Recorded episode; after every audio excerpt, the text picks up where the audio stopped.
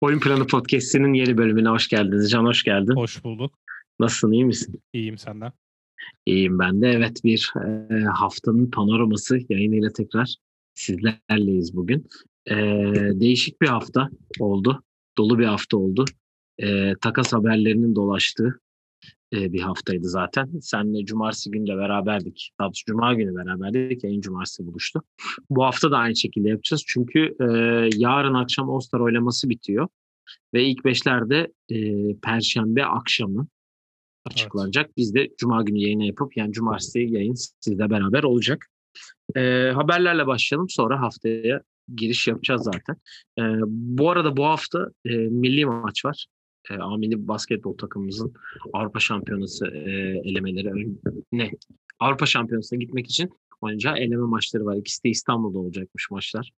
Akatlar da oynanacakmış. Dün de Efes'le maç yapmışlar. Larkin bir devre Türkiye'de bir devre Efes'te oynamış gibi bir şey diyemiz ama öyle değil tabii ki de. şey Milli maç bu yani. arada onları da yorumlarız yani. Sonuçta iki Evet evet var. onlar evet iki önemli maç kazanmamız gereken Avrupa Şampiyonası için maç. Ee, biz NBA'ye geri dönelim ve başlayalım. Ee, haber olarak çok fazla bir şey yok aslında. Dört tane haber var benim bulduğum. Bir, e, Kyle Kuzma ve Lebron'a Memphis maçında kendilerini atma yani flop'tan dolayı bir e, e, NBA uyarı mektubu yollamış. E, ben hani LeBron'unkini gördüm yersin de hani Kuzma'nınki çok iyi bir balıklama. Büyük ihtimal Shaq Full'da çıkar bu hafta diye düşünüyorum. Tabii bir de o maçta arka arkaya 3. periyodun sonunda arka arkaya 8 hücumda 8 kere düdük çıktı Lakers'a biraz da hani hakemler biraz yönlendirdi o maçı ama senin dediğin gibi ikisi de yani abarttı da hani LeBron. Sonuçta orada iki serbest atışı kullanmış oluyorlar yani.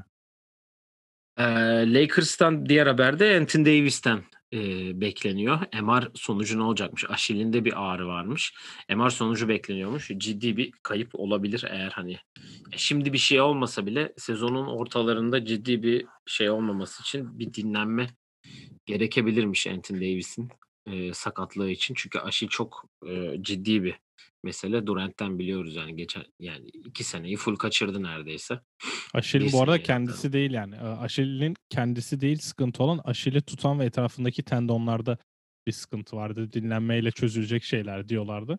Ama dün Jokic ile çarpıştı maçta. Ondan tekrardan bir ağrı girdi. O yüzden MR'ın da bugün yani birazdan herhalde açıklanır diye düşünüyorum. Evet büyük ihtimal öyle olur. Ee, Takas dedikodusu verelim. Andrew Drummond 25 e, Mart'ta bitecek e, takas e, sezon takas dönemine kadar Cleveland'da bir daha forma giymeyeceğini karar vermişler. E, GM Kobe Altman'la beraber bir karar vermiş e, Andrew Drummond'ın menajerleri. E, Excel'de Excel'de çalışıyormuş bu arada. Onu da görmüş olduk. E, Toronto ve e, kim Boston e, frontrunner'mış şu an. Andrew Drummond takasıyla alakalı. Yani Toronto kimi verecek bilmiyorum. Ee, da alacak. Acaba Toronto'nun tek sorunu Drummond mı yani böyle olmasının sebebi ki onlar da şu an kendilerini zaten bu hafta sonunda e, 8.liğe attılar ki daha yukarıdalardı. Dün çok kritik bir maç kaybettiler. Yani böyle top döndü döndü çıktı hatta yani onu öyle söyleyebilirim yani. Ee, yani Celtics'in de acaba sorun yani iki tane gerçekten uzunu sorun sorunu uzun olan iki takım mı sence şu an Drummond? Ya Drummond'a ihtiyacı olan iki takım mı diyeyim öyle diyeyim. Bence e, ya Toronto e, için mantıklı bir hamle olabilir çünkü yani onların istediği uzun bir kere değil sonuçta. Bütün bu kültürü Sergi Ibaka ve Marc Gasol'u oturduğum bir hani şampiyonluk ve üstüne o tarz oyuncular getirmeye çalıştın. Uymadıktan sonra Drummond'a gidip başka bir basketbol oynamak mantıklı olabilir çünkü yani Pascal Siakam dün senin dediğin gibi. Bu sezon yanlış hatırlamıyorsam dördüncü game winner'ını mı ne kaçırmış oldu. Yani gerçi dün beraber yapacaktı da boş turnikeydi yani. Smaçlayabileceği bir topu kaçırmış oldu. Ya Drummond Ve rakip de Minnesota'ydı yani öyle yani bir durum. Dün, e, pardon e, Drummond için diyeceğim de bence oraya giderse onu yani ona nasıl oyuncu geliştirdiklerini, kendi sistemlerini nasıl herkese adapte ettiklerini biliyoruz. Onun için basketbola dönebilir. Çünkü sonuçta All-Star olmuş bir oyuncu kendisi de. Ama Drummond artık öyle bir oyuncu mu? Kazanmak için, playoff'ta üst sıralara oynayan bir takım için o fedakarlığı yapacak. Çünkü yani playoff'a kaldıklarında ben Drummond oynayacağını düşünmüyorum. Mesela diyelim Toronto'ya gitti. İkinci turda Boston'la eşleştiler. Miami ile eşleştiler. Bam Adebayo'yu yut savun diyemeyeceksin Drummond'a. O yüzden ne kadar mantıklı olur bilmiyorum ki. Zaten bu sene de free agent oluyor. Hı hı. Hamle yapan kişi şimdi elinden çok büyük bir para çıkmak zorunda. Çünkü 30'a yakın kontrat olması lazım Drummond'un. E şimdi bu kontratı da çıktığın an hani Kawhi Leonard'a çıkarsın. Çünkü Kawhi Leonard seni şampiyon yaptı. Ama ya Drummond'a değer mi çok emin değilim. Çünkü bakıyorum 28 milyonluk bir eşit şey vermen gerekiyor. Yazında uh, un, unrestricted o yüzden bence şu an Toronto elindekilerden çıkmasa daha mantıklı olur. Boston'ın hiç ihtiyacı yok. Bir kere onu söyleyebilirim. John Collins de bu arada Atlanta'da e, marketteymiş.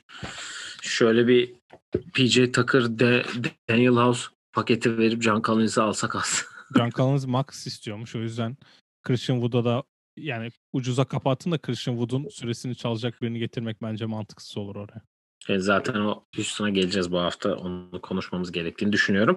Ee, diğer haberimiz yani demin All-Star'dan bahsettim zaten. Hani yarın oylama bitiyor ve e, Perşembe akşamı da yani Amerika'da Perşembe akşamı da e, TNT yayınında büyük ihtimal ilk beşler açıklanacak. E, onunla alakalı da Lamelo'nun e, bir e, Skills Challenge'da yer alabilme ihtimali gibi bir haber vardı. Bilmiyorum sen gördün mü? Yok Hani- ama e, bu yarışmalar yapılacak deniyor. Eğer Lamelo'ya böyle şeyler gidiyorsa hani biz demiştik ya oradakiler mi çağrılır, başkaları mı çağrılır diye herhalde başkalarına davetiye gidecek. Evet büyük ihtimal öyle gözüküyor. Ee, sen eklemek istediğin herhangi bir haber e, tarzı bir şey var mı? Söylemek istediğin, eklemek istediğin? Ya yok bu e, bu ara ya mesela biz haberlere bakarken genelde Woja'da Shems'in attığı tweetlere bakıyoruz. Hani on bir şey kaçırdık mı diye. Ama mesela Shams 3 gündür tweet atmıyor. Yani o yüzden bir durgunluk var ama mesela bu Drummond'un haberleriyle yavaş yavaş bence takaslar ve takas dedikoduları artmaya başlayacak. O yüzden hareketli bir, bir iki hafta bekliyorum ben. Evet zaten onunla ilgili yayınımızı da yaparız geçen seneki gibi. Takas yayınımız sizlerle olur bütün detaylarıyla diyelim. Panoramaya başlayalım istersen. Ee, ilk önce tabii ki Türk oyuncularımızla başlayalım. Bizimkiler ne yaptı bu köşemizde? Ee, bizimkiler ne yaptı köşemize? Ee, farklı olarak G League'den Ömer'in e, oynadığı 3 maçla başlayacağım ben. E, G League'de biliyorsunuz Oklahoma City Blue forması giyiyor. Orayla imzaladı. E, ve onlar da şu an Orlando'da Bubble'da oldukları için her gün aşırı maç yapıyorlar neredeyse. Hani back to back oynuyorlar. E, ve o turnuvayı da orada oynayıp bitirecekler gibi gözüküyor sezonu. E, Ömer e, Oklahoma üç, ilk 3 maçta 2 galibiyet aldı. Bir mağlubiyet almış. E, ilk maçta bunu zaten Cuma günkü yayında da sen söylemiştin. ilk maçta oynamamış diye e, eklemiştin zaten ama sonraki iki maçta e, önce 19 dakikada 8 sayı 8 reboundla oynamış.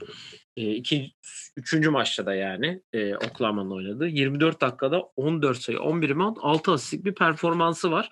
Ya biraz ben baktım açıkçası bu e, Ignite'la oynadıkları maça. E, beklediğimden ayakları çok daha hızlı gördüm. Onu söyleyebilirim. Hani nasıl diyeyim?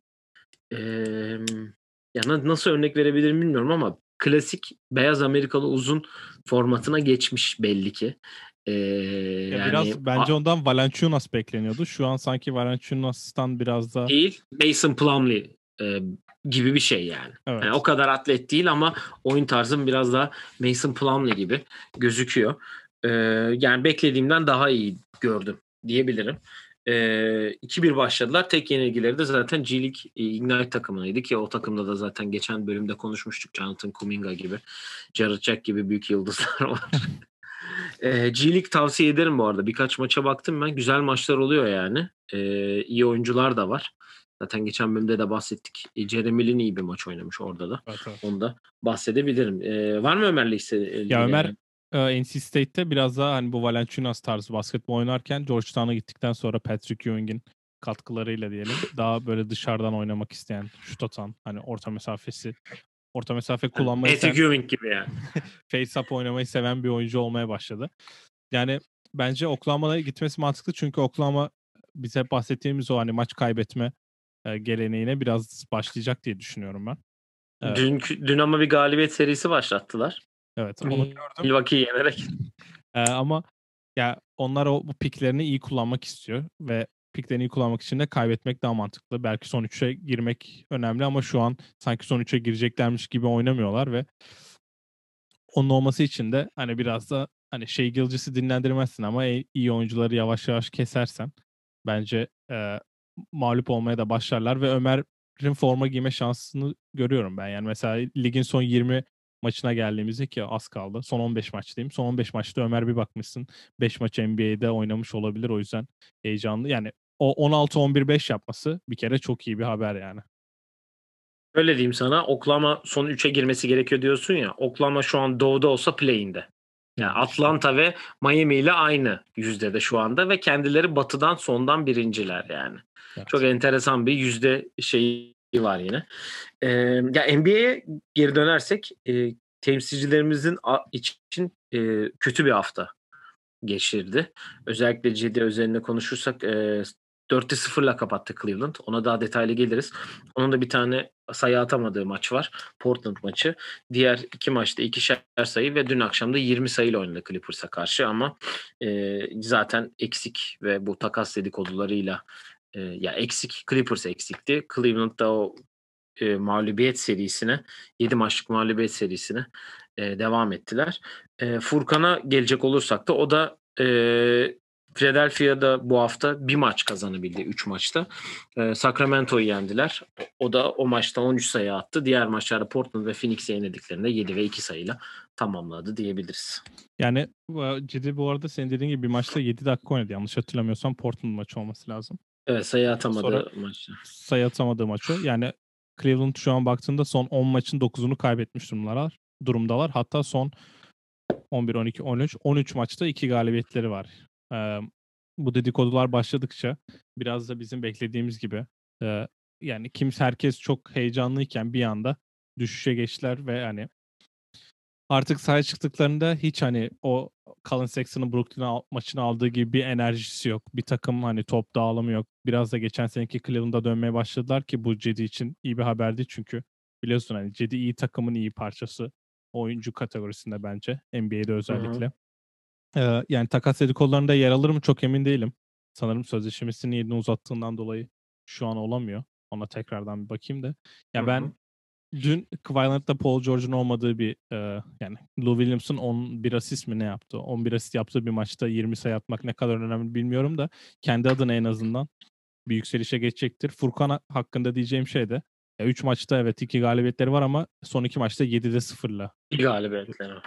Üçlükte, üçlükten 7'de 0 attı son iki maçta ki e, 13'ünde oynanan maçta sağ içinden de 5'te 0'lık atış var. Yani bunlar olacak şeyler ama hani Furkan'ın neden sağda olduğunu hepimiz biliyoruz. O da biliyor. Şu an hani %33 ile atıyor sezonda ama bence biraz da ritim buldukça daha yukarı çıkacaktır. Çünkü e, sağda ben ay pardon eğer Embiid yoksa Furkan'ın işi daha zorlaşıyor diye düşünüyorum ben. Ee, bu hafta e, Cleveland e, daha doğrusu bu akşam Golden State deplasmanında olacak. E, çarşamba San Antonio, pazar günde Oklahoma ile oynayacaklar. Üç maç oynayacaklar bu hafta. Philadelphia'ya da şöyle hemen bakayım. Philadelphia bu akşam Utah'la oynuyorlar. Çok iyi maç deplasmanda. Embiid oynarsa ee, bayağı güzel maç. Perşi, e, çarşamba Houston, e, Cuma Philadelphia, Cuma Chicago, e, Pazar günde Toronto deplasmanındalar. Ee, bu akşam güzel maç olur ya Embiid oynarsa hakikaten. Um, bu arada Cedi direkt takas olabiliyor ona da baktım. Yani ben çok takas olmasını beklemiyorum ama e, yani, ben de beklemiyorum açıkçası yani. yani. Kendi kontratı işte 8 milyon civarı o etrafta eşitlendiği an. Mesela birini denedim şu an. Mesela olmayacak da Rondo ile takas olabiliyor. Hani London'da 7,5 kontratı. Onu da Ama Ron, Rondo'nun öyle bir şey o da bu sene imzaladı diye. O free agent'lar bitti ya şeyi. E, ha, geçen doğru, hafta doğru. bitti ya. Doğru doğru tamam. Evet. E, e, haftanın takımıyla başlayalım. Yani bu hafta enteresan bir hafta var. Açıkçası favorilerin yani iyi takımlara, şampiyonluk adaylarının maç kaybettiği, iyi performans sergilemediği, bizim övdüğümüz geçen hafta Sacramento'nun maç kazanamadığı, bir hafta. ya onların da çok öyle bir tweet'i var yani arka arkaya 5 kazanıp 9 maçın 7'sini kaybedip sonra şey yapıp bu hafta da 3'te sıfırlar. De, ama arada ben iki tane takım var. Birini ben seçtim, birini sen seçtin zaten. Ben Phoenix Suns'ı seçtim. 4'te 4 ile e, gidiyorlar ve 6 maçlıkta bir galibiyet serileri var açıkçası geçen haftadan gelen. Cleveland, Milwaukee, Philadelphia ve Orlando'yu yenerek e, kendilerini e, Batı dördüncü sıraya attılar ki iyi de basketbol oynuyorlar. E, onu ben haftanın takımı seçtim açıkçası. Evet şimdi yani senin dediğin gibi iki takım vardı öne çıkan çünkü bence e, her takım böyle özellikle batıda yani Kaan Kural'ın da geçen bir attığı tweet vardı ben seninle paylaşmıştım şimdi ben tekrar bakmış yok like'lamamışım ona baktım da batı takımlarının doğu takımlarına karşı çok dominant başladığı bir sezon oldu ki yani Milwaukee Bucks'la şu an San Antonio Spurs aynı rekorda biri ikinci diğeri altıncı konferanslarında. Yani Batı'da playoff yapma ne kadar zor olacağını, play'ine girmenin bile çok önemli olduğundan bahsederken biz iki tane orta orta durumdaki e, Doğu, Batı takımını seçtik ki Phoenix ile Portland temel birbirinin altında. Biri 17-9, diğeri de 16-10. Yani Phoenix'e benim demek istediğim tek şey var. O da beklentileri karşıladıkları için ben mutluyum çünkü Chris Paul gitti. İşte her şey çok iyi gidecek diye bekledik. Herkes bekledi. Hatta bayağı kişi öldü. Do- dördüncü yapanlar vardı. Beşinci yapanlar vardı ki şu an hani orada olmayı da hak ediyorlar bence dördüncü olarak. Sonuçta Denver'ı Denver altında alacağını kimse beklemiyordu bence. E bunun Philadelphia ile aynı rekordalar neredeyse yani. yani bir maç Doğu'yla, Doğu'yla karşılaştırmak ne kadar mantıklı bilmiyorum. Çünkü Doğu cidden çok kötü bir sene geçiriyor. Ve yani şu an oynanan fikstürlere baktığında belki hani bu Amerikalıların yaptığı e, takvim zorluğu yüzdeleri var ya belki o yüzdelerde batı takımları şu an daha avantajlı diyebiliriz. Çünkü bir sonraki dönemin yani ikinci yarın takvimi daha açıklanmadı. Ya mesela Phoenix'in beklentisinin aynısını Washington'da da vardı. Daha iyi biri geldi ve takım yukarı çıkabilir diye düşündük ama tam tersi oldu. Sonuçta Phoenix'e de bu olabilirdi. Ve yaptıkları tek hatanın da yani Halliburton'u almamak olduğunu ya da Vasil'i almamak olduğunu gördük. Şimdi Phoenix Turkey'nin hesabını da gördüm. Seçtikleri oyuncu. Adını unuttum kendisini. Tekrardan bakıyorum. Jalen Smith mi? Jalen Jalen Smith. Evet Jalen Smith olması lazım. Evet Jalen Smith'i G Lig'e göndermişler. Ve ondan sonra seçilen Halliburton yılın çaylağında ikinci olacak yani. Ona rağmen buradalar. Bence burada olmayı da hak ediyorlar. Chris Paul ve Monty Williams bu işi hallediyor ve Devin Booker da All-Star olacak deyip ben Blazers'a geçeyim. Şunu diyeyim Phoenix'in bu haftaki maçlarını hemen söyleyeyim. Ee, Salı günü Portland, Salı günü Brooklyn'le oynuyorlar. İyi maç olur. Ee, Cuma Cumartesi de back to back olarak da Pelicans ve Memphis'le arka arkaya oynayacaklarmış.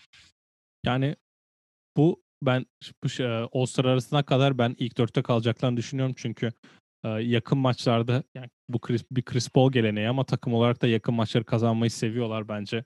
İlk dörtte girmeleri sürpriz olmaz All-Star arasına. Portland'da da sakatlık zaten her sene birini sakat veriyorlar en iyi oyuncularından. Bu sene ikisini sakat verdiler. CJ McCollum hala botla dolaşıyor. Ama Damian Lillard ki benim aynı zamanda haftanın da oyuncusu kendisi.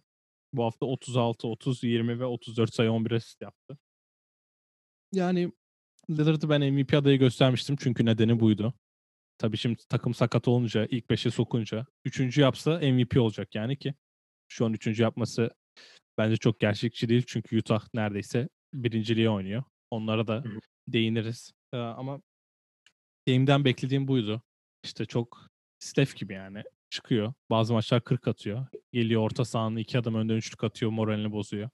Yani bu yavaş yavaş Steph'le birlikte. Ya bir de orada bence içeride bir şey var yani. O Steph'in ne kadar iyi oynadığını gördüğünde o da bir vites arttırıyor. O mücadeleyi seviyor ki ben aynı seviyeye çok yakın olduklarını düşünüyorum. Tabii ki Steph daha önde bir oyuncu ama şu an aktif olarak baktığında Lillard da bence o seviyeye geldi.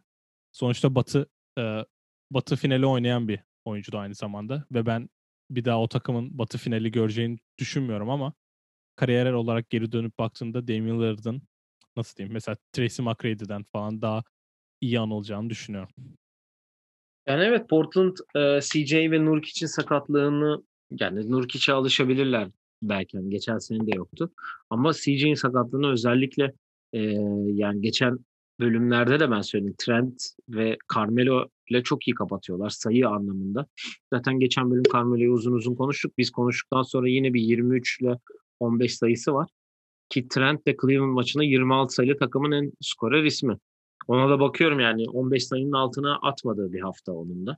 Hani Trent de e, biraz hani Joker bölümünde düşünmüştüm ama oraya başka birini yazdık sonra. E, onun için hani Portland o şeyi güzel geçiyor. Nasıl diyeyim? E, zaten Dame için söylediğin her şey yani katılmamak elde değil. E, bu arada San Antonio Detroit maçı e, salı günü oynanacak maç iptal olmuş. Yine bir Covid tracing olayı Uzun var. zamandır herhalde ki. olmuyordu Covid tracing. Neden? Olacak. Bir oyuncu pozitif çıkmış Hı hı. galiba bu hafta. Öyle bir haber vardı sanki. Şimdi onun şey geldi. Açık belli olur zaten şimdi birazdan neden oldu. Ee, ben takımdan oyuncuya geçmeden önce e, şunu da söylemek istiyorum. Detroit belki şu an ligin en kötü takımlarından biriydi ki biz çok ezdik. Çok, çok laf ettik. Ve gerçekten hani şu an e, Doğu'nun bir sıra üstüne çıktılar ama araları çok az e, Washington'la. Onlar da 3-1 ile geçti bu haftayı. 3 galibiyet bir mağlubiyetle geçti. Onu da e, araya sıkıştıralım söyleyelim. Tek gal yani yendikleri takımlar biri Brooklyn, biri Boston, biri de Pelicans yani. Diğer 3 takım. Yenildikleri de Indiana yenilmişler. Onu da e, söylemeden geçmeyelim bence diye düşündüm. Ve sen oyuncunu zaten söyledin haftanın oyuncusu e, için. E, Dame için. Ben Devin Booker'ı yazdım. Yani o da e, iki kere 36 sayısı var kazandıkları maçlar. Yani dün 27 sayı attı. E, şurada hemen söyleyeyim. E, Orlando'ya attı bir 27 sayısı var ama Philadelphia'ya attı 36 sayı gerçekten görmeye e, görmek gerekiyor diye düşünüyorum. E, ben Simmons'a büyük bir mesaj verdi her anlamda. Sevgililer gününde bunu yapmış olması onunla özellikle e, magazinsel anlamda da çok iyi bir e, hem sevgilini hem de maçı aldım demek istedi herhalde gibi gözüküyor. E, haftanın oyuncuları tahminlerin kimler? Ee, Booker olur ya. Bence Dame'le verirler de Booker. Ya, ya Booker ya Dame. Ee, Doğu'da vallahi seçemedim. Senin Doğu'da kim? Yani Doğu'da hiç düşünmedim. Yani Ee, Doğu'da çünkü öyle göze batan bir Kyrie şey- olabilir sanki. Kyrie yani 27 35 23 var. Doğu'da namalup takım yok bu hafta yanlış hatırlamıyorsam. Tekrardan bakıyorum. Evet sanki Doğu'da namalup takım yok bu hafta o yüzden. yani Kyrie olabilir. Dediğin gibi e, Terry Rozier olabilir. Onu Joker'le Rozier. konuşacağız ama Evet Rozier olabilir aslında evet. yani onu ben başka bir Joker'e yazdım şimdi şimdiden söyleyeyim. Spoiler gibi oldu ama. Jimmy Butler da olabilir bu arada. Ya birazdan açıklanabilir o yüzden. Açıklanırsa Evet bekleriz zaten. biraz. Evet. Ee, Devin Booker'la ilgili hani senin söylemek Ya istediğin herhangi bir şey var mı? Zaten demin hani değindim. Sen de haftanın takımında seçtiğin için. Yani takım kazandıkça bir kere Booker iyi oynadığı zaman çoğu maçı kazanma şansı oluyor bu takımın. Hani Dallas'ta mesela Doncic her iyi oynadığında kazanamayabiliyorlar ama Booker'ın öyle bir özelliği var. Sonuçta bu adam 20 maç kazanamayan takımda da oynadı ama şimdi mesela 82 maç olsa bu takım büyük ihtimalle 47 30 50 50 bandına çıkabilir Evet, yani. 50 kazanabilecek bir takımın da yıldızı olabilecek potansiyelde olduğunu biliyorduk. Bu takımı da sırtlayabiliyor. Evet Chris Paul'un gelmesi çok şey değiştirdi ama sonuçta bu takımda bir All-Star olacaksa o da Devin Booker. Ya hak ediyor bence bu e, bu NBA oyuncu piyasasında bir takımda kalarak başarılı olmayı ve etrafına takım kurulunca nasıl başarılı olacağını da göstermiş oldu sonuçta. Minnesota'da mesela Karl Anthony Towns ayrılır mı diye konuşuluyor. Yani herkes ayrılmışken şu an Booker kaldı. Onu da tebrik ederim yani o konuda sonuçta şu an çok olan şeylerden biri değil bu. Bence de. Bu arada Karl Anthony Towns demişken o da yani şöyle diyeyim Minnesota tarihinin en fazla üçlük isabeti bulan oyuncusu olmuş dün akşam. Acaba bu Karl Anthony Towns'un başarısı mı yoksa e, Minnesota tarihinin kötülüğü mü acaba Bence diye. ikisi de yani. yani %50-50 Karl Anthony Towns çok üçlük atıyor da Minnesota tarihinde de öyle. Hani Wallace Sirbiak'ten başka şu an aklıma şutör oyuncu gelmedi. Evet e, ilk 5'e geçelim haftanın 5'ine. Zaten e, Devin Booker'ı ve Damian Lillard'ı konuştuk. Benim de ikisi var ilk 5'imde. Ben Rudy Gobert'i yazdım tabii ki de. Çünkü Utah'ta ha- harika bir hafta geçirdi. Son 20 maçın 19'unu kazanmışlar. Yani geçen gün 19'u 18'di. E, 19'a 18'lerdi. Dün de kazandı yani cumartesi de kazandılar. 20'ye 19 olmuşlar. Yani bu hafta bir 18-12, bir 27-12 ve 5 asisti var. O enteresan geldi. Bir de back to back'te de 16-12'si var. Onu yazdım ben. Ee, yani bu Milwaukee ve Miami maçlarını bilmiyorum. Bir izleyin, bir görün. Özellikle Miami maçında bir 7 saniyede 9 pas yaptıkları bir pozisyon var. Hani başka bir şeyde oynamaya başlamışlar. Yani Denver'ı biz hep üçüncülükte görüyorduk batıda ama Utah sanki onlardan daha da zevk veriyor gibi bir algı var ve insanlar artık Utah konuşmaya başladı. Rudy Gobert de kontratın hakkını veriyor gibi gözüküyor şimdilik. Ee, onu yazdım. Ee, Jimmy Butler'ı yazdım ben. Ee, demin söyledim Miami bu hafta 2-1 ile geçti. Ee, New York ve Houston'ı yendiler. Utah yenildi onlarda ama Jimmy Butler da bir maçta triple double yaptı. Diğerinde triple double'ı kaçırdı 2 reboundla. Ee, Utah maçında da istatistik kağıdını doldurmuştu yani. Onun için onu yazdım. Ee, ve Porzingis'i yazdım ben Dallas'tan. Çünkü e, biz Dallas'ı biliyorsun geçen bölüm e, biraz eleştirmiştik. Hemen arkasını çıkıp 36 sayı attı sağ olsun. Ki Luka da 46 sayıyla ona eşlik etti o maçta. Pelicans'ı yendiler. Yani Porzingis ritmini bulmaya başladı gibi gözüküyor. Ben dün akşam pek e, şey almıyorum çünkü e, daha Dallas Portland seviyesinde değil. E, o seviyeye geldiği zaman da zaten dün akşam gibi olmayacaktır diye düşünüyorum Porzingis için. Yani benim Rudy Gobert, Porzingis, Jimmy Butler, Devin Booker ve Damian Lillard olarak ilk beşimi yazdım ben. Seninkini alabiliriz. Ya Porzingis yerine ben Doncic'i de yazabilirdim ama yani Doncic'te baktığın zaman 3 tane pardon bir triple double'ı var. Hani 26-8-5'i, 28-10-10, 46-8-12, 44-7-9 var ki dünkü maçta biraz tek başına sırtladı takımı. Ama hani dediğin gibi Lillard'ın yine 30 saniye kala aldı, attığı üçlükle maçı kazandılar. Bence Dallas kazansaydı çok önemli bir galibiyet olacaktı çünkü yani yavaş yavaş tırmanmaları lazım bence. Ve Dallas play'in oynarsa bence e, kötü bir sezon geçirmiş olacak. Çünkü geçen sene sonuçta 7'den girdin. Aynen öyle. Hani ama şimdi 7'den girdiğin zaman da play'in oynuyorsun. Hani yani. 7'den girse bile altı bence kötü çünkü 6 bitirmediği sürece yani 6 bitirmediği sürece bence başarısız oluyor zaten yani. Evet evet. Yani üstüne koymaları gerekiyorken bir anda şu an zar zor oraları tırmanmaya başladılar. Ya Luka'da biraz e, bu Lowe da mesela söylendikten sonra ki Mark Cuban ona çok net bir karşılık vermişti. Ona karşılık bir hakemlere fazla itiraz etme olayı e, hafiften düşmeye başladı. Çünkü cidden hakemlere inanılmaz itiraz eden bir oyuncu. E, takımı sırtlamaya başladı. Hani Porzingis'in iyi oynaması nedeni tabii ki bence de Luka. Ama Porzingis'e de biraz e, değinmek gerekiyor çünkü e, bence bu sene sonunda Dallas'ın karar vermesi gereken bir durum var. Biz bu ikiliyle daha yukarı çıkabilecek miyiz? Yoksa Buraya e, üçüncü birini mi getirelim? Buraya üçüncü birini mi getirmek lazım yoksa Porzingis'ten mi çıkmak lazım diye düşünmeleri lazım. Ki Porzingis'in kontratın bitmesine minimum iki yıl olması lazım. Çünkü geldiğinde e, hatırla sözleşme zaten vermiyor diye takaslanmak istemişti Knicks'ten. Şimdi tekrardan bakıyorum. E, evet sözleşmesi yani 23-24'ün oyuncu opsiyonunda aldığından kadar. Yani bu sezon dahil 4 senesi var. O yüzden işleri bence sezon sonunda karar verilir ama eğer altından giremezlerse başarısız olacaklar deyip e, Gober'e geçeceğim. Gober hakkında diyeceğim benim bir şey yok. Ben biliyorsun bayağı eleştirdim o kontratı hak etmiyor diye. Şu an karşılığını veriyor. Ama sana şöyle bir sorun var. Bu takım 2014 2015 Atlanta Hawks mı? Daha iyi olduğunu düşünüyorum açıkçası. Ama sonuç yani Atlanta Hawks'ı şimdi tekrardan bakalım. Ha yani onlar doğu finalinde Cleveland'da süpürülerek elendiler. İlk turda Brooklyn'i geçmiş olmaları lazım ya da Washington'ı ya da arka arkaya onları evet, Brooklyn Washington'a.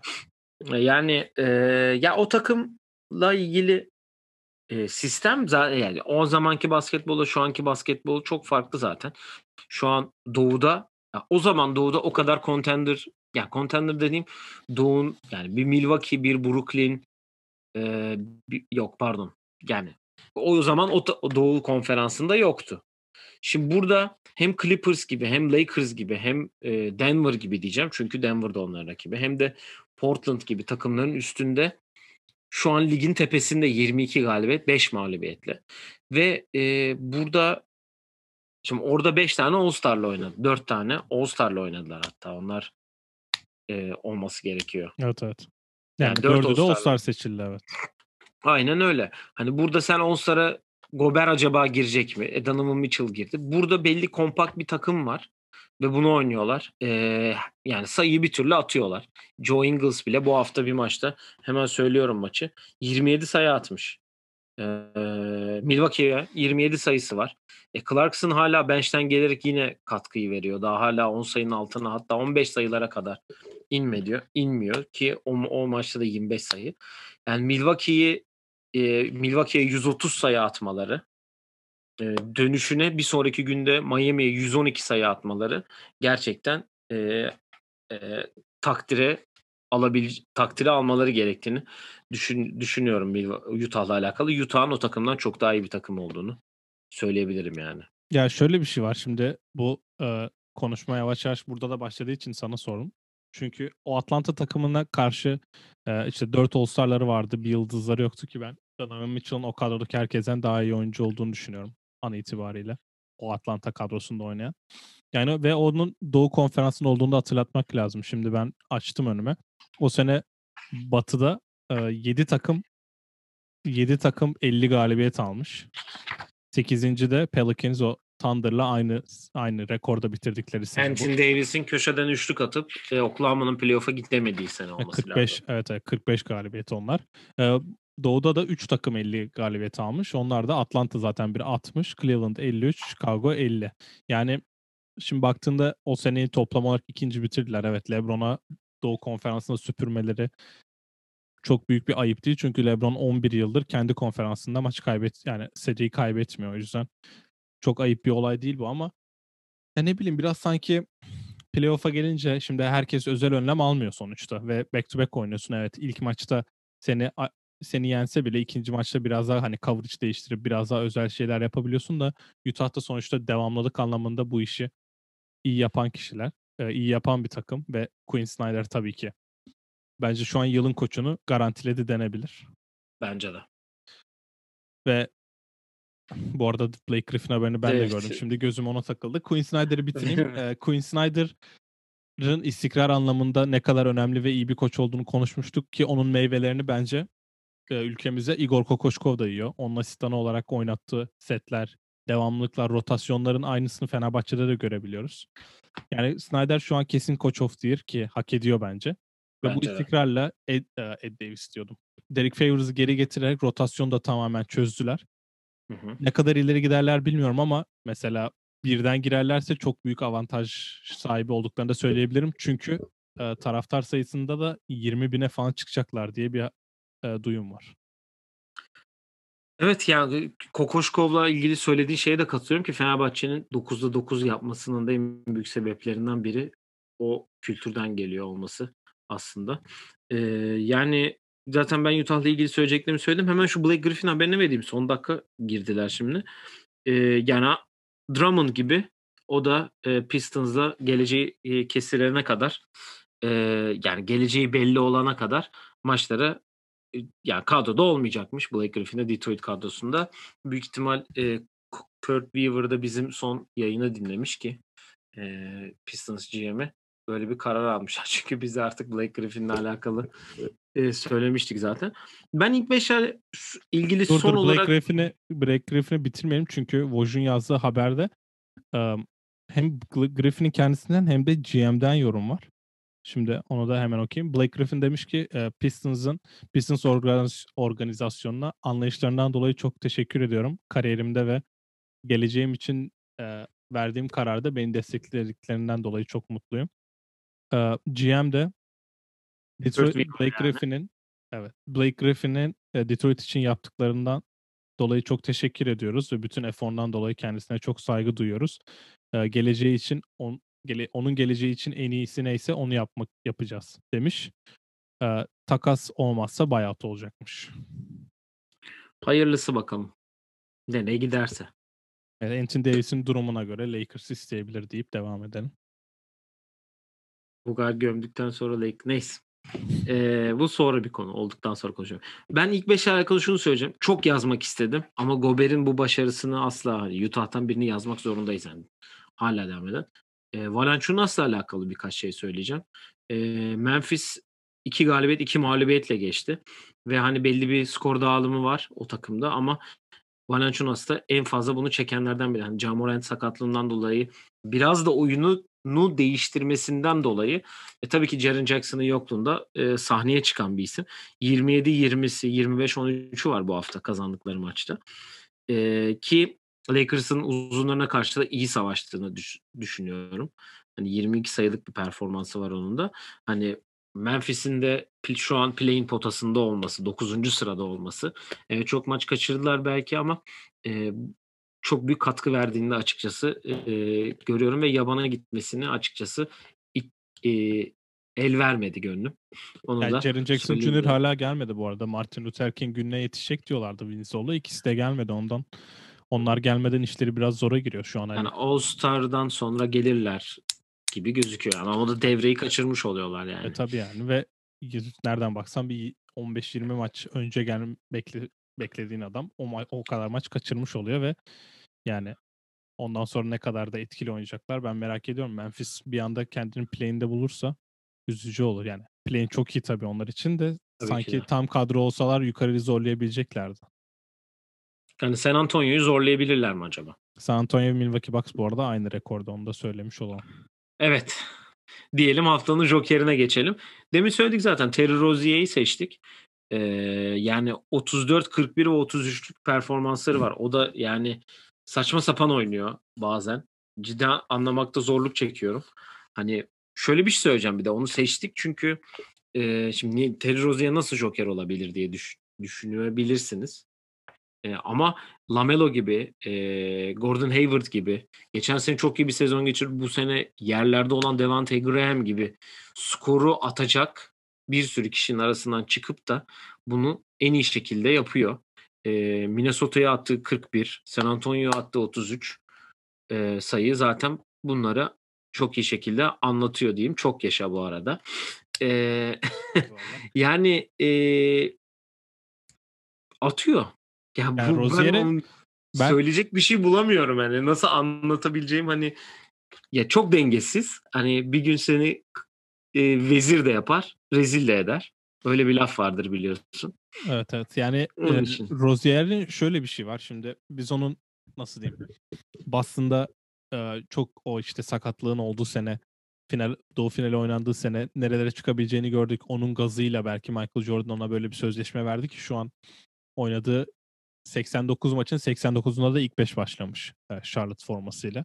Onu da belirtelim ve bu sene %49'la atıyor yani. Ondan önceki senelerini okusam sana dersin ki yok artık ki. Hemen okuyorum. Boston'da oynadığı 4 sezon %27, %36, %39, %38. Bunlar sağ içi yüzdeleri. Bu sene %49'la atıyor ki geçen sene 42 ile atmış.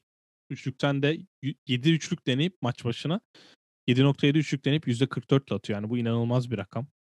Yani Rozier'i o 40 sayı attığı maçı ben izledim. Sonra sana da yazdım bir izle yani diye. İyi Kemba Walker. Yani Kemba Walker Charlotte formasıyla nasıl atıyorsa o da öyle atıyor. Aynen öyle. Ve, Değişme gibi oldu tam.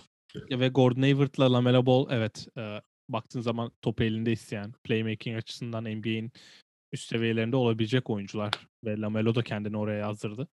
Yani onların yanında bu kadar rahat sayı atmak bence nasıl diyeyim Hani Lou Williams'ın bir görevi var ya sen gir abi 30 sayı at. Sonuçta hani başka Hı-hı. görevi yok. Rozier de biraz ona döndü. Ve şu an Devante Graham'in bench'ten geliyor olması ve yani birkaç maçta kaçırdı. Hayalet gibi ya. Yani hiç geçtim. konuşulmuyor. Hiç sanki, adı geçmiyor bu sene. Sanki e, Devante Graham gidip yerine başka biri gelse ve yani playoff'u zorlayabilecek ve play'in 6. sıradalar şu anda. Bence düşerler de hani play'inde iş yapabilecek bir takım olabilirler. Çünkü Lamelo ilk 5 başladığından beri olan istatistiklerini ben sana atmıştım. Ee, hemen onu da söyleyeyim tekrardan. Yani Lamelo 8 maça ilk 5 başlamış. Son 8 maça 21 sayı ortalama. 6, 7 rebound ve 6 asist ortalama. 45-44-90 yüzdeleriyle oynuyor. Yani bu adam ilk 5 başlamayı hak ediyor ki e, Borrego'dan Biz bunu zaten söylemiştik zaten. koyduk. Ama Rozier'in de e, o playmaking yükünü aldı sırtından ve tamamen onu skora adapte ettirdi. Gordon Hayward'ın da e, çalkantılı performansları var ama All-Star olabilir mi diye konuşuluyor yani.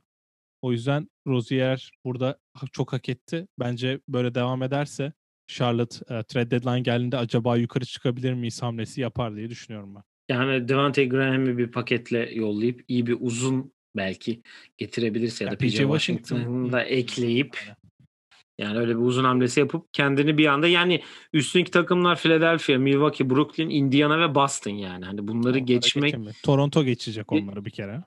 Yani Toronto benim onun diyecek ki benim rakiplerim Toronto, New York ve Miami şu anda. Atlanta da değil bence. Atlanta da daha şeyde değil. Hani onları geçebilecek bir hamle yapabilir miyim acaba deyip e, çaylağa geçelim. Şöyle bir karar aldık çaylakla alakalı. Haftanın çaylak performanslarını konuşacağız. Çünkü her hafta gidip de e, Lamelo'yu haftanın çaylağı ya da Tyrese'i haftanın çaylağı seçmenin hiçbir mantığı olmadığını düşünüyoruz. Öyle bir karar aldık. Onu söyleyelim. Ama yine Lamelo'nun Houston'a yaptığı 24-7-10'u gerçekten etkileyici bir performanstı. Yine Tyrese'in dün akşam attığı 22 sayı yine bu ikisini şimdiden söyleyelim. Ama bu ikisi dışında da benim bir tane seçtiğim var. O da e, Detroit'te Sadik Bey'in 30 sayı 12 reboundluk bir e, performansı var Boston'a karşı. E, bu hafta gözüme çarpan e, en etkili çaylak performanslarından biri. Hiç konuşmadığımız birinin. Yani Anthony Edwards'ı hiç konuşmuyoruz gibi gözüküyor ama hiçbir şey de yapmıyor sonuç yani olarak. Ben Edwards'la ilgili bir dipnot söyleyeyim. Hiçbir şey yapmıyor evet çünkü takım çok kötü gözüküyor. Bence Edwards'ı izleyen insan sayısı da çok az çünkü Minnesota cidden kendini izlettiren basketbol oynamıyor. Charlotte sene başında mesela kötü olması bekleniyorken bile Lamelo'yu için açıp izliyordun ki şu an 6. olarak kendilerinin ne kadar iyi yani iyi bir takım olabileceklerini gösterdiler. Minnesota'da hiçbir zaman öyle bir ışık olmadı. Carl Anthony Towns ve D'Angelo Russell iki senedir birlikte hala 3 maç arka arkaya birlikte oynamamışlar. Yani böyle bir Malik Beasley'nin her maç en skorer olduğu bir ortamda. Yani disfonksiyonel bir organizasyonken Edwards'a çıkıp 22 sayı, 11 sayı, 21 sayı, 18 sayı atmış mesela son maçlarda. Biraz nasıl diyeyim? Biz dikkat etmediğimiz için böyle şeyleri yapınca çok sessiz gidiyor ki ben eminim kimsenin konuşmadığını. Ama son zamanlarda gelen haberlere göre özellikle Rubio'nun bir maçtan sonra yaptığı bir açıklama vardı. Dedi ki Anthony Edwards bizim takımın en önemli parçalarından biri özellikle moral anlamında, efor anlamında her idmanda yüzde yüzünü veriyor. Her zaman çok mutlu. Her zaman herkese destek oluyor. Maçta bir şey olunca yanımıza geliyor. Bizi hani yükseltmeye çalışıyor ki bu genç birinden asla beklemediğim bir olay. Sonra kendisi de dedi hani ben ben Rubio'ya bu kadar güveniyorsam, onun şut kaçırmamasını istiyorsam, hani o şut kaçırdıktan sonra evet kötü hissediyor olabilir ama ben ona moral verirsem belki bir sonrakini sokacak. Hani bu liderliği yapmaya başlamış ki e, bu adam draft olurken acaba basketbolu sevmiyor mu diye konuştuğumuz ve konuşulan bir kişiydi. Edwards bence 1-2 sene içinde böyle Demar DeRozan tarzı bir oyuncu olabilir. Hani hem katkı hem de organizasyon taşıma açısından. Sonuçta ikisi de hani skorer ve hani aynı pozisyonu oynuyorlar. Hani liderlik anlamında DeRozan'ı hatırla hani çok konuşan biri değildi. Çok evet. sakin. Hani örnek bir örnekleriyle hani sen yani DeRozan'la ilgili açıkçası sadece şunu söyleyeceğim. Bu sene takip etmeleri bence kesinlikle yeterli olur DeRozan'ın nasıl bir oyuncu olduğunu. Yani San Antonio 6.ysa bunun en büyük nedeni DeRozan'ın hem liderliği bence hem de yanındakileri de e, pozitif etkisi diye düşünüyorum. Ya o yüzden böyle bir liderlik yaparak belki biraz daha hani biraz yüksek ses hani bu Amerikalıların dediği yüksek bir yüksek sesli bir arkadaş Anthony Edwards ama bence Minnesota'nın istediği ve e, gerekli olan şey de buydu. O yüzden Edwards'a biraz dikkat etmek gerekiyor önümüzdeki haftalarda. Sadik Bey'i de ben hayal kırıklığıma bağlayacağım. O da tabii ki Boston Celtics. Yani Sadik Bey o maç 7'de 7 üçlük attı ki e, Minnesota ay Minnesota Villanova çıkışlı olduğu için belirli şeylerin ortalama seviyede yapacağını ve NBA'de kalıcı olacağından bahsetmiştik evet. Her maç 7'de 7 üçlük atacak diye bir şey yok ama bence Boston Celtics'in en büyük eksiklerinden birini de vurgulamış oldu. Yani Boston bu hafta oynadığı maçların birini kazandı yanlış hatırlamıyorsam. Toronto'yu yendiler onda. Toronto'yu yendiler. Orada da e, Nick Nurse tamamen klasik Nick Nurse'ünü yaptı. Yıldızlar sayı atmasın, rol oyuncuları atsın diye. Ve o maçta da zaten baktığında Semi Ojeleye 24'te Peyton Pritchard 20 sayı attı. Yani ben Kemba Walker'la ilgili ne karar vereceklerini merak ediyorum. Ee, draftta yani şimdi bunu demek bir drafttan sonra çok kolay. Yani biz Phoenix için Halliburton'u eziyoruz ama Halliburton sonuçta bir sonraki pik olduğu için ezebiliyoruz ama mesela baktığında Philadelphia, Boston'a Tyrese Maxey'i seçebilirdi. Desmond Bain'i seçebilirdi. İşte Kesinlikle. orada herkes seçebilir ve daha rotasyona girecek oyuncular olabilirdi ki Aaron Nesmith de ben baktım. O gün Sadik Bey Sadik Bey bu arada şey seçti. sanırım Boston seçti sonra takas ettiler ya da pardon Desmond Bain'i seçip takas oldu. Sadik Bey o gün 30 sayı attı. Aaron Nesmith o, o gün sezonda 30 sayı atmıştı. Ve Aaron Nesmith'i 14. sıradan seçtiler. Yani Dallas'ın e, bu yanlış kararları Tatum'la Brown senelerini birer Dallas'ın birer... Ay pardon. Boston'ın bu yanlış kararları e, Tatum'un final oynayabileceği, belki şampiyon bile olabileceği seneleri yavaş yavaş çöpe atıyor. Yani geçen sene final oynayabilirdi bu takım. Belki Anthony Davis sakatlığından şampiyon bile olabilirlerdi yani. Yani kötü diyoruz ama sonuçta bu adamlar da çok gençken nereden baksan iki tane doğu finali oynadılar. Belki yukarısını hedeflemiyorlar ki ben hedeflediklerini çok düşünmüyorum. Jeff Teague'le ve Tristan Thompson'la NBA finali mi hedefledin emin değilim ama yani Jeff Teague'in hiçbir soruyu cevaplamadığını, Peyton Pritchard geldi e, ligin 20. maçı net daha iyi bir oyuncu kendisinden. O yüzden yine zaten yavaş yavaş Harrison Barnes'a az kalsın teklif yapılacakmış. İşte az kalsa Harrison Barnes'ı alıyorduk. Haberleri de düşmeye başlıyor Boston'la alakalı. Nasıl düzelecekler belli değil ama bence orada çözülmesi gereken bir Kemba Walker sorunu var. Onları Kemba'dan çıkmayı öneriyorum ve deyip devam edelim. Sen hayal kırıklığına geçtin Boston'la alakalı. Ben de geçeyim kendi hayal. Ben e, zaten Cleveland'ı söyledik 7 maçtır kaybediyorlar. Onu çok fazla konuştuk. Ben Houston'ı yazdım. Son 5 maçın hepsini kaybettiler. Yani Christian Wood sakatlığından beri e, bir e, e, şey gösteremiyorlar. Oladipo dinleniyor bir maç. Bir maç John Wall dinleniyor. Hani bu hafta şöyle bir bakıyorum beraber oynadıkları maç yok açıkçası. Zaten Oladipo'da e, hangi maçtaydı?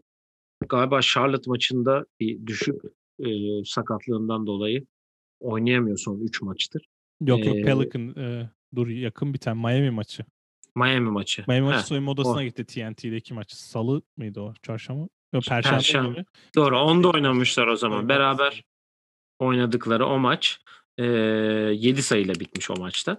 Yani e, Christian Wood tabii ki çok önemli bir parça onun olmaması ama şu an takımla beraber olması iyi bir haber. Oladipo da takımla beraber deplasman turunda çünkü Houston şu an bu hafta için.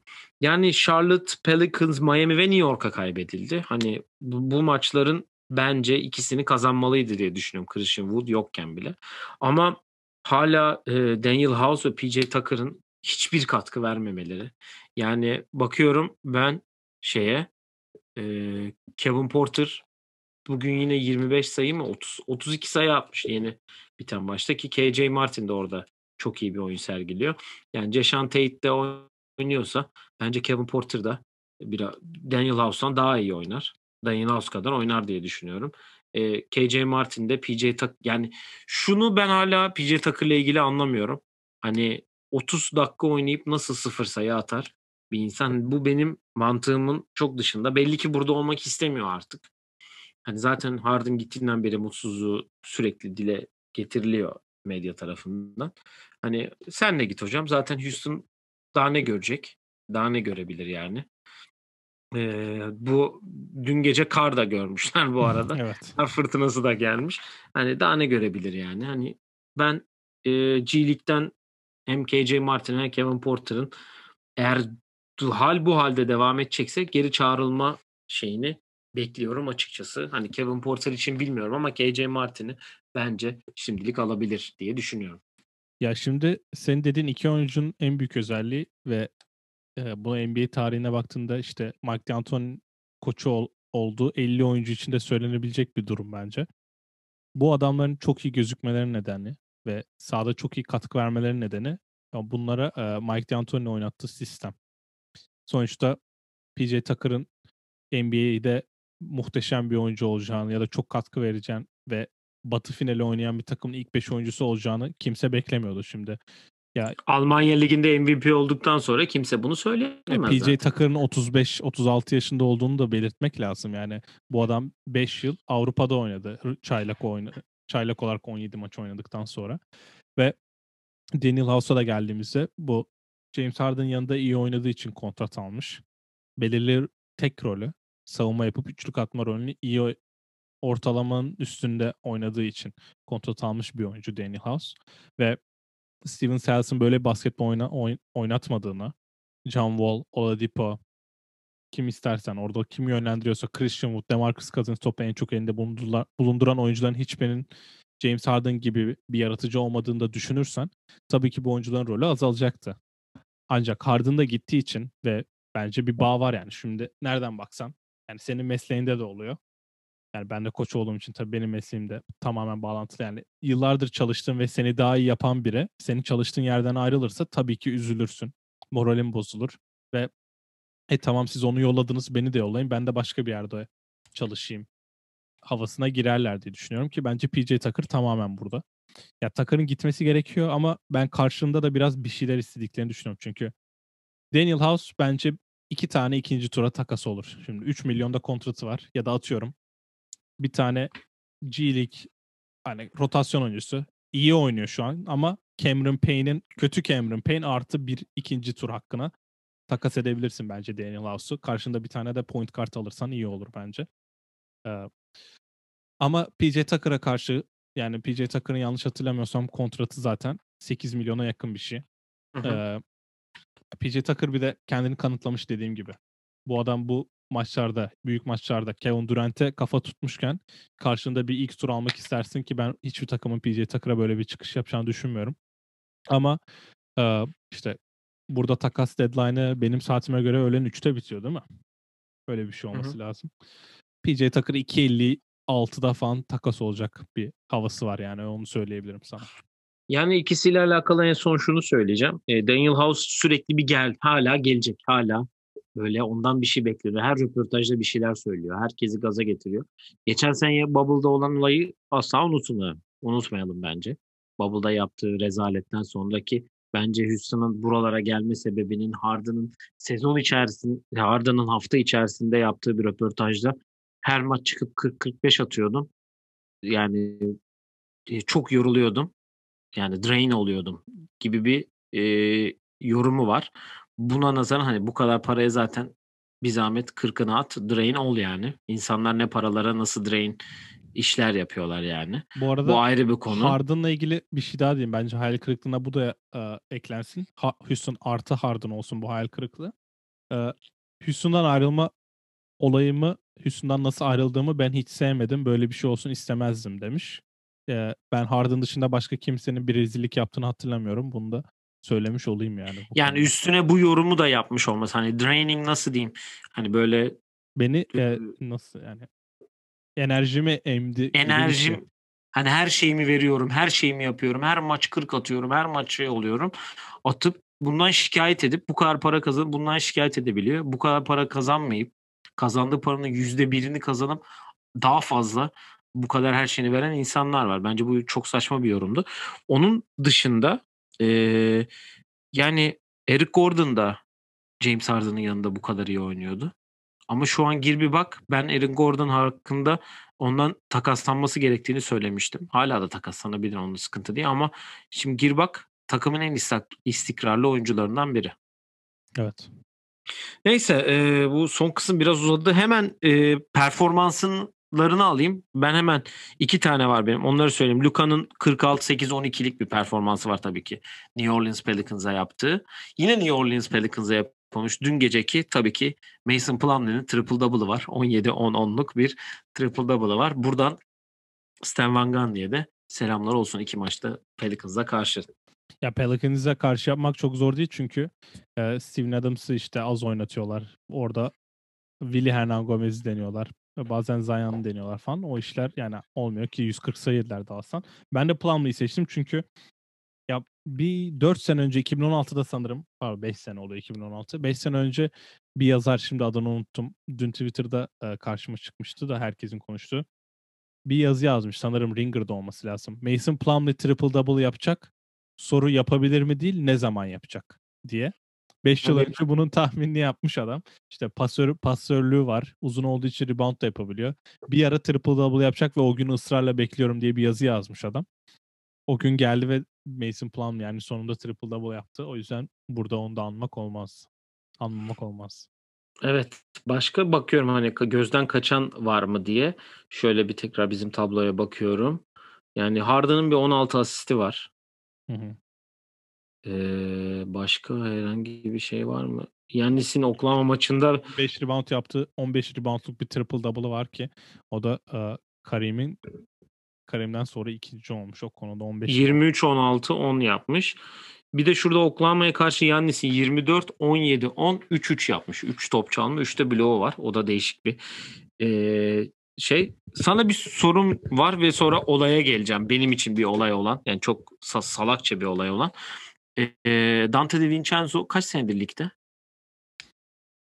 2018 mi draftı? 3 ya da 4 olması lazım. Bin sayıyı yeni atmış dün akşam. Ama oynamıyordu. Ondan. Dün 17 sayı atmış bu arada. Hani onu görünce şey yaptım. Haftanın olayı da e, hemen kısaca onu da söyleyeyim. E, hangi gün? Şurada. Cuma gecesi oynanan Oklahoma Denver maçının e, üçüncü periyodun sonunda Jamal Murray orta sahadan bir üçlük atıyor. Evet. E, ve e, Hamu Diallo topu e, çemberin üstünde dokunup şey yaptığı için ve gol tending oluyor. Ve maç iki sayıyla bitiyor. İki sayıyla bitiyor. Evet. Yani bu manasız bir yani nasıl nasıl denir bilmiyorum. Manasız bir hareket. Yani neden böyle bir şey yaparsın bilmiyorum ama hani hiç gerek yok yani böyle bir şey. Ya, Ve bu senin bir galibiyetini yani çok fazla etkileyeceğini açıkçası düşünmüyorum bir galibiyet. Ama bunu e, ileride başka bir yerde yaparsın. Başka önemli bir maçta yaparsın. Kaybedersin. E, zaten bu da birkaç kere konuşuldu galiba. Ben Twitter'da gördüm birkaç yerde. Hani inanamadım önce. Sonra maçın iki sayıyla bittiğini görünce dedim ki nasıl yani? ya şimdi Euroleague'de olsa okey dersin. Çünkü hani Euroleague'de o topu e, nasıl diyeyim? Topu çelme kuralı var ya hani faullerde özellikle herkesin kovaladığı. Şimdi NBA'de bunu denemek saçma çünkü hiçbir şey yok. Yani nasıl? Yani hiç dokunamazsın. Çemberi dokunduğun an bile sayı oluyor savunma oyuncusu. Orada ne yapmaya çalıştığını, ne yapmak istediğini ben anlamadım. Saçma bir şey yani. Değil mi? Boş ver. Atamir girmeyecek top zaten belli. Top çarpacak çıkacak. Zaten Cemal Murray de öylesine attı topu. Ya girse bile yani niye oradasın, niye zıplıyorsun, niye potaya ediyorsun, niye topu çelmeye çalışıyorsun onu anlamadım. Yani böyle genç oyuncuların yaptığı hatalar ama cidden çok mantıksız yani. Yani gerek siz bir hata olduğunu düşünüyorum. Evet, evet. Var mı eklemek istediğin herhangi bir şey? Bu haftada panoramanın sonuna geldik çünkü. Ee, yok. Ee, Perşembe tekrar siz, ay, Cuma tekrar sizlerleyiz. Olsar ilk beşler biraz belli gibi ama yine de biz üstünde konuşacağız. Evet zaten o zamana kadar belki birkaç takas da olur. Onları da konuşuruz. Ee, bir Euroleague yayını yapmayı düşünüyoruz. Bir ya da iki neyse. Ee, dediğimiz gibi milli maçlar var. Onları konuşacağız. Var da var yani. Bütün evet. hızıyla devam ediyor oyun planı podcast'i. Ee, diyelim. Varsın, var mı eklemek istediğin herhangi bir şey? Euroleague yapacağız. Euroleague şu an ara verdi. Bu arada belki bir değerlendirme yapardık diye düşünüyoruz. Daha bir tane konuklu. Belki ileride de başka işlerimizin olabileceği bir konukla birlikte bir Euroleague değerlendirmesi yapacağız sezon sonuna yaklaşırken. Evet.